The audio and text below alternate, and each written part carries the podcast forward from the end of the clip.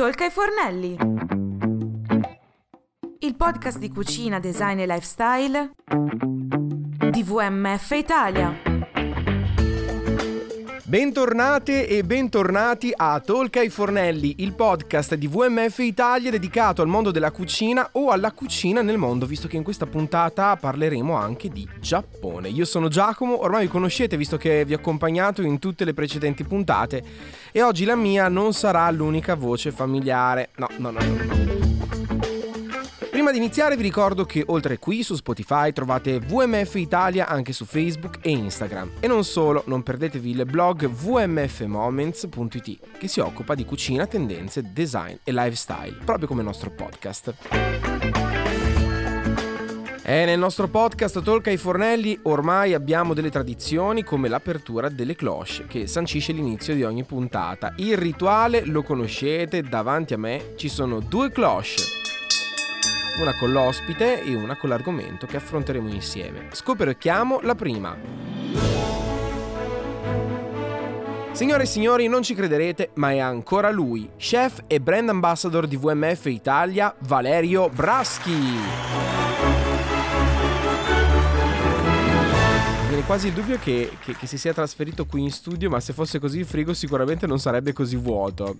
Bentornato Valerio, come stai? Io sono molto felice di essere qui, ciao a tutti e tutto bene, tutto bene. Tu come stai invece? Io sto molto bene, anche perché eh, di volta in volta imparo sempre di più a conoscere la tua cucina, diciamo così il backstage della tua cucina e provo, non riesco, ma provo a mettere in pratica i tuoi, i tuoi consigli e devo dire che sono consigli veramente importanti. Ho, ho iniziato a fare una cosa, giro per casa e prendo pezzi di cibo e cerco di fare gli abbinamenti. Questa è una cosa che ho iniziato a fare. Beh, quello no, io lo, quello lo faccio da, lo faccio sempre anche io al ristorante, lo faccio di continuo, quindi non credo che faccia bene alla mia linea questa cosa, ma ad un certo punto anche chi se ne frega. Quindi tu Valerio quando cucini assaggi di continuo? Sì, diciamo che devi trovare un modo giusto per riuscire ad assaggiare senza mai finire il servizio che sei pieno come un'otra, perché altrimenti è un, è un problema, perché altrimenti se, se mangi tutte le ore ogni minuto dopo ti viene una gastrite, a parte ingrassi, ma poi ti viene una gastrite che muori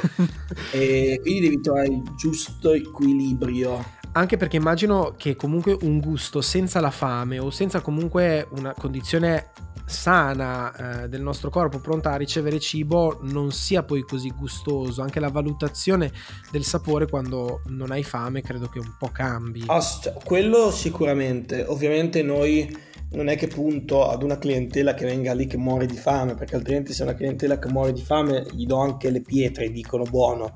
Io cerco la clientela giusta che venga a far, venga con no, da noi per fare un'esperienza che, che quindi la fame ci deve essere, però comunque deve essere una fame anche mentale, anche diciamo una fame non solamente di, di, di gusto proprio di, di stomaco, ma anche di, cer, di, di cervello, di mente.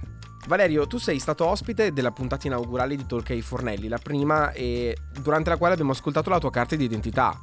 E visto che non hai più segreti per i nostri ascoltatori, abbiamo pensato di preparare la carta di identità del tuo ristorante. Oh, spettacolo, ottimo, ottimo, vediamo, vediamola. Ascoltiamola. Carta d'identità. Nome: Ristorante millenovecentosettantotto. Indirizzo: è in via Zara ventisette, nel cuore pulsante di Roma. Infatti si trova in una traversa di via Nomentana, una delle arterie principali della città. Chef: il ristorante è il laboratorio di Valerio Braschi. Menù: oltre a quello à la carte ci sono dei percorsi degustazione alla scoperta di una cucina ricercata che gioca con la tecnica e le consistenze con tradizione e innovazione. Curiosità: è stato nominato da Forbes fra le cento eccellenze italiane del duemilaventi. Il nome del ristorante corrisponde all'anno di nascita di uno dei soci.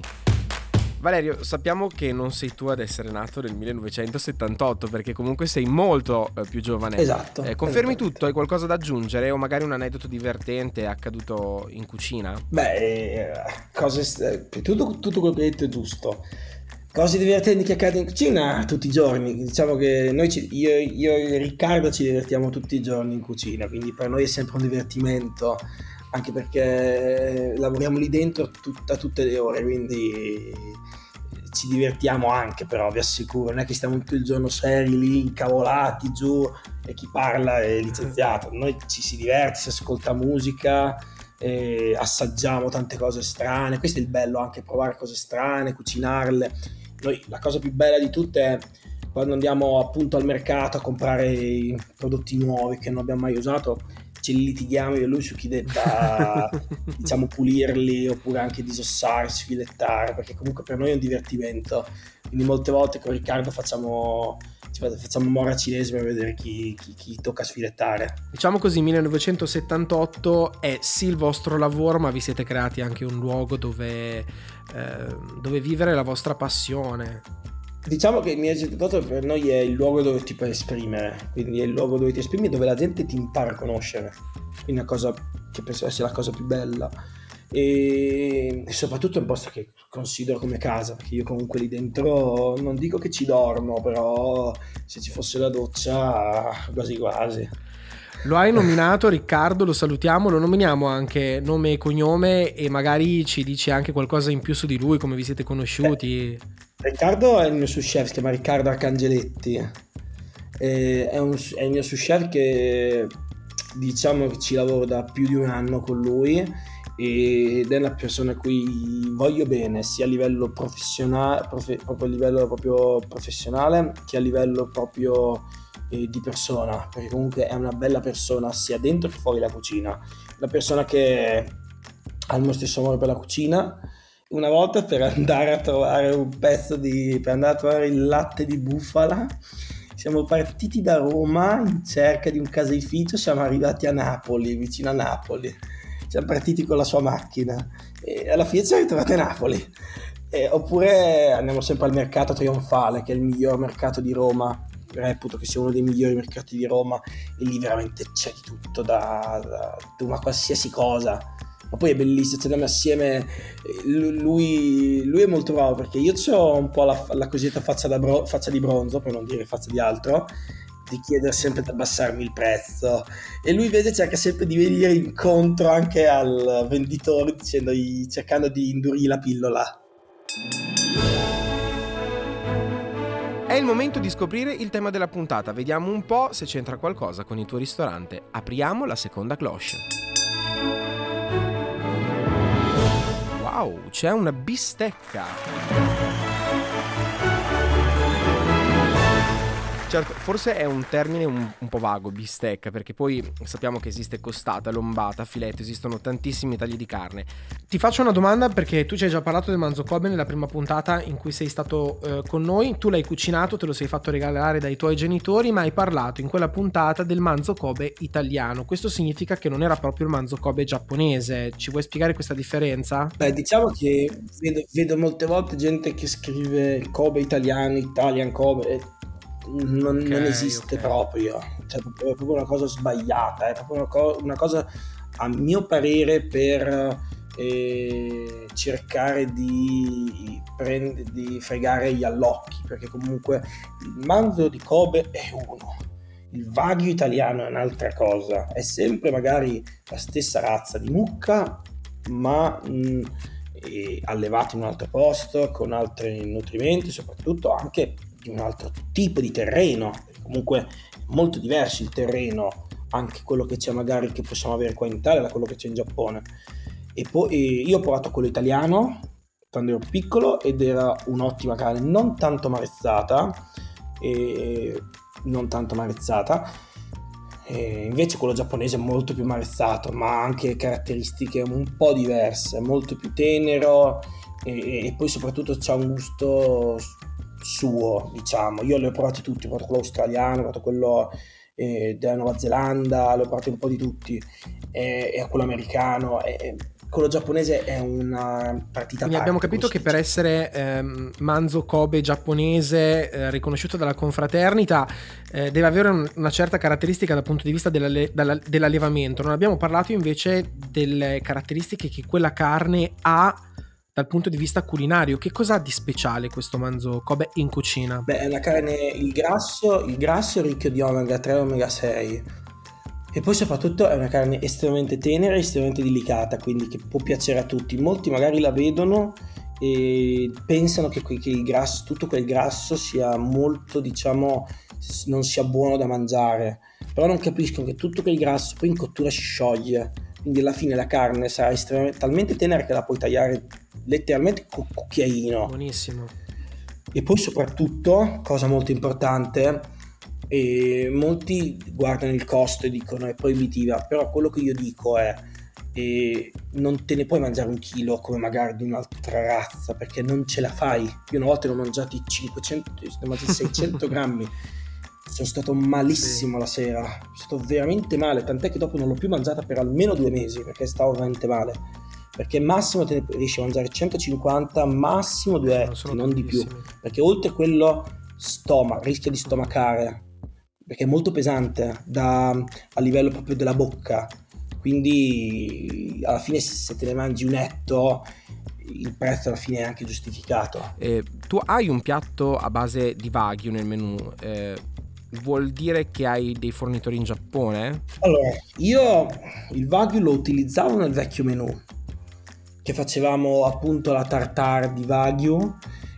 So che non è il la giusta modo di servire il wagyu, perché il vero wagyu andrebbe servito arrostito, cottura media, né, sang- né sangue né crudo di solito, perché la vera differenza la senti quando è, è cottura media. Noi all'inizio, ah, ma proprio agli albori, serviamo la tartare di wagyu appunto con i ricci, wow, di mare, che, è ver- che era veramente dal punto di vista gustativo incredibile. Adesso del wagyu utilizziamo la lingua, che è un prodotto incredibile, che è veramente un prodotto incredibile. Quella noi la facciamo cottura media, cotta appunto sulla, sulla piastra come se fosse una bistecca, invece è lingua, e alla fine la consistenza è tenerissima.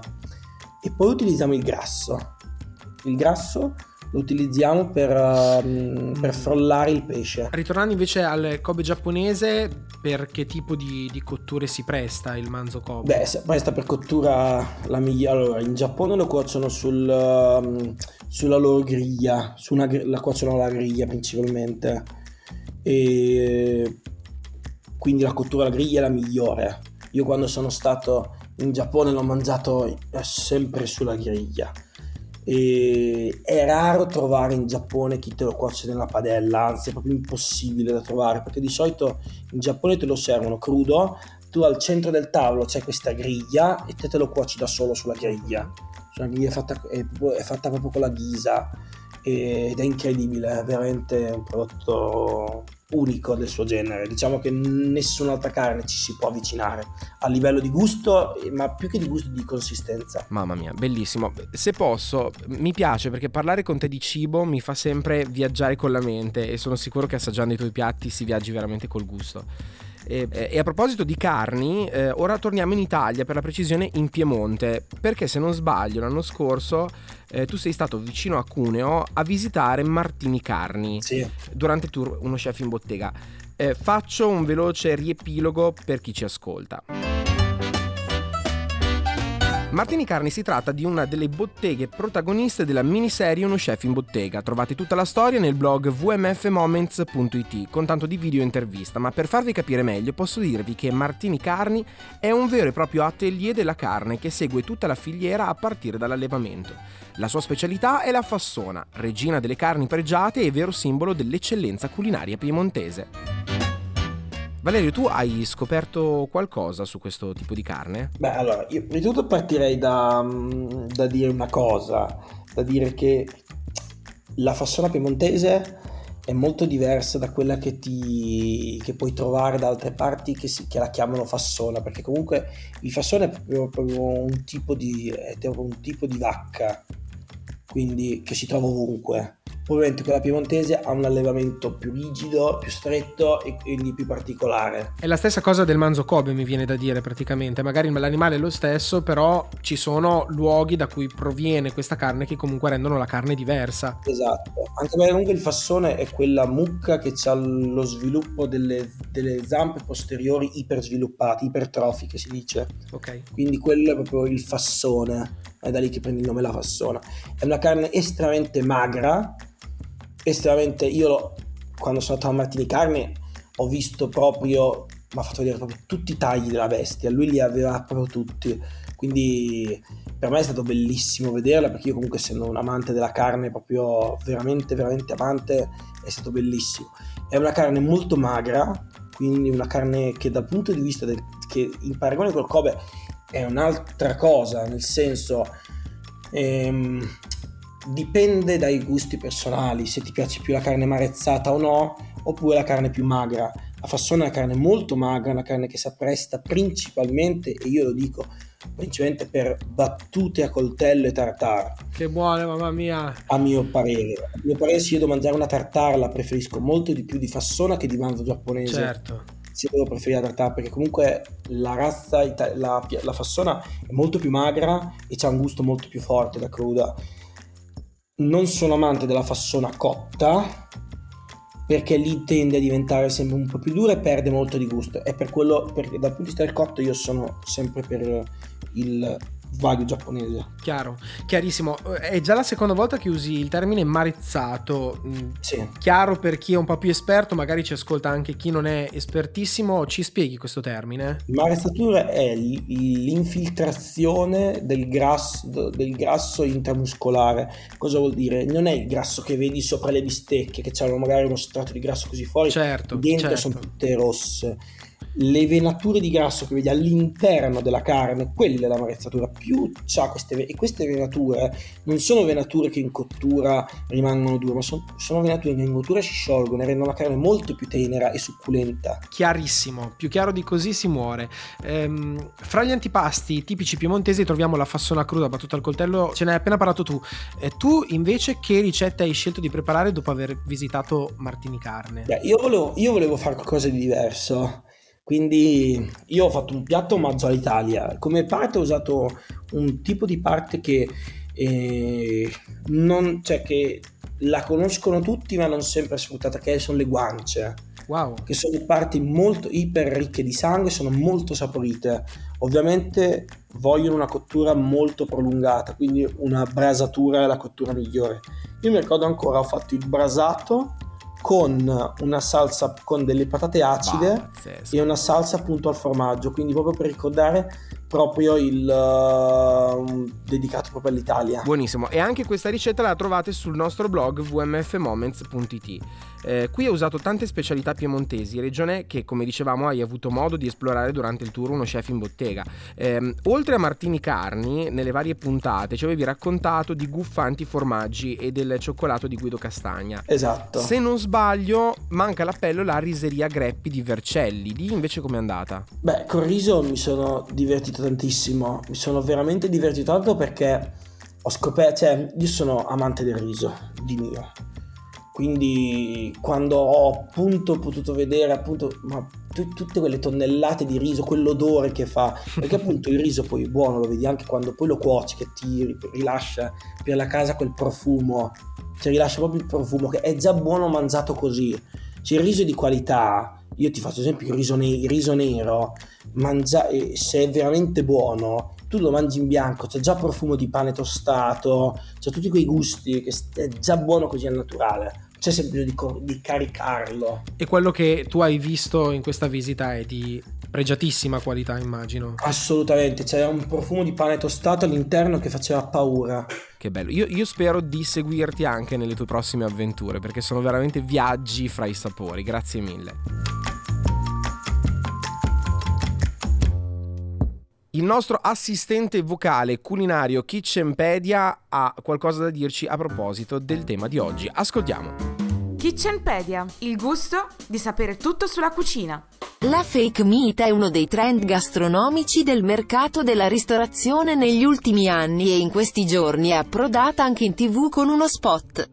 Il concetto è semplice, portare in tavola un alimento fatto di proteine vegetali ma che assomigli il più possibile alla carne animale nell'aspetto e nel gusto. Pare che l'illusione ottica sia davvero efficace, tanto da appassionare i consumatori ed essere commercializzata nei templi del panino come Burger King e McDonald's. La finta carne di origine vegetale ha debuttato circa due anni fa anche in Italia presso la catena di hamburger gourmet Well Done. L'obiettivo di lungo termine è che la fake meat possa diventare l'alimento proteico del futuro, perché ha un impatto ambientale molto minore. È stato calcolato che rispetto alla produzione e alla lavorazione della carne animale, quella vegetale fa risparmiare il novantacinque per cento di terra e il settantacinque per cento di acqua, con un abbattimento delle emissioni di gas serra dell'ottantasette per cento.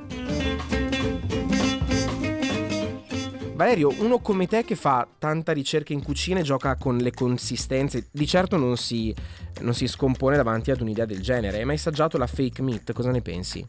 Ma guarda, ti dico, l'ho provata perché la, la conosco. Uh-huh. E non, ha, non approvo il nome. Non mi, cioè, non sono, uh-huh. cioè, io parto da un'idea. Se è stata fatta inizialmente, tutto bisogna vedere dal perché è stata fatta. Se è stata fatta per accontentare magari vegetariani e vegani, Non, non vedo perché chiamarla fake meat, perché comunque chi è vegetariano o vegano la carne non la vuole mangiare, quindi perché dovrebbe volere un similare della carne? Se proprio non ha bisogno di carne, perché vai a mangiare un similare? Questa è una cosa che non, di mio non concepisco. Non è male di gusto, io cambierei nome, di gusto non è male, io l'ho, prov- l'ho provata e quindi ti dico che è, è buona. E... possiamo avere un'occasione, passare alla storia, Valerio Braschi. Oggi, durante Talk ai Fornelli, Valerio Braschi inventa un nuovo nome per la fake meat. Come la chiameresti tu?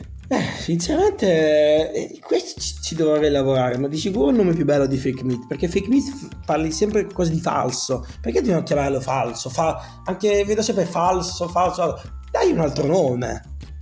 Chiamala... quindi... qualunque nome potrebbe essere migliore comunque di sì, fake meat. Assolutamente sì. A proposito di hamburger, tornando a quella vera, alla carne vera, eh, qual è il tuo piatto a base di carne preferito da mangiare? Sei più da tartare o da grigliata o da entrambe? Allora, diciamo che dove vivo io, che, dove vivo io che in Romagna siamo più abituati e, e, e trovi la grigliata. Sì. Quindi da me in Romagna si fa la grigliata di maiale. Mm-hmm. E io sono amante del manzo, perché io ovviamente io la carne rossa la amo. Io ti direi più per, per la carne alla griglia.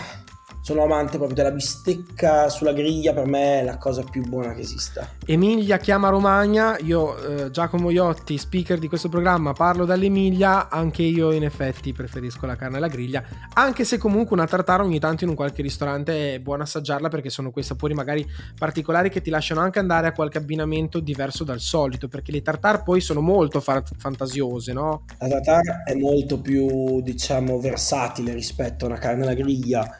Io le amo le tartare, eh, sia chiaro, io la carne la amo in qualsiasi caso. Io mi è capitato a casa quando prendevo il pezzo per tartare ci davano anche il morso da così.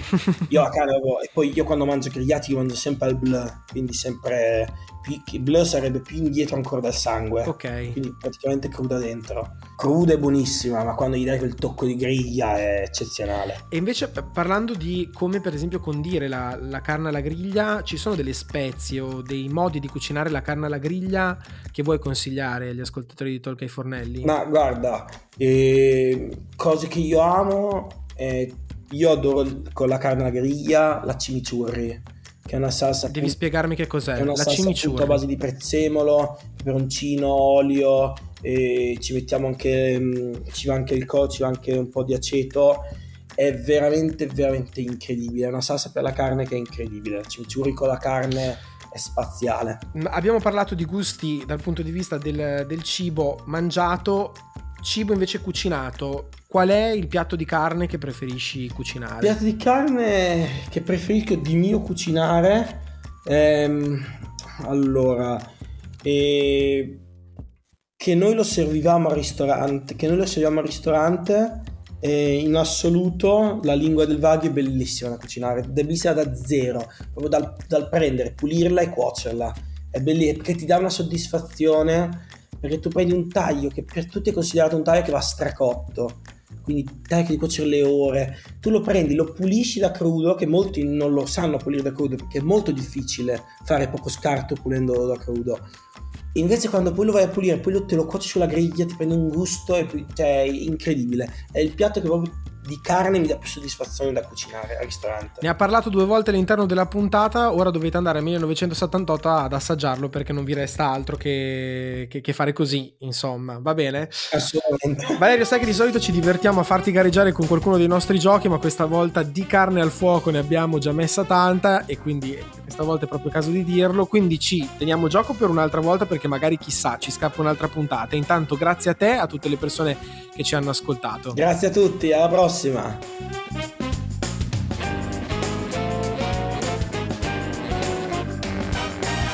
Avete ascoltato Talk ai Fornelli, il podcast di W M F Italia su cucina, design e lifestyle. Segui il profilo Spotify W M F Italia e il blog w m f moments punto i t.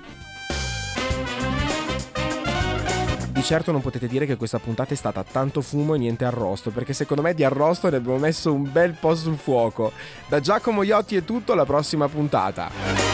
Ciao!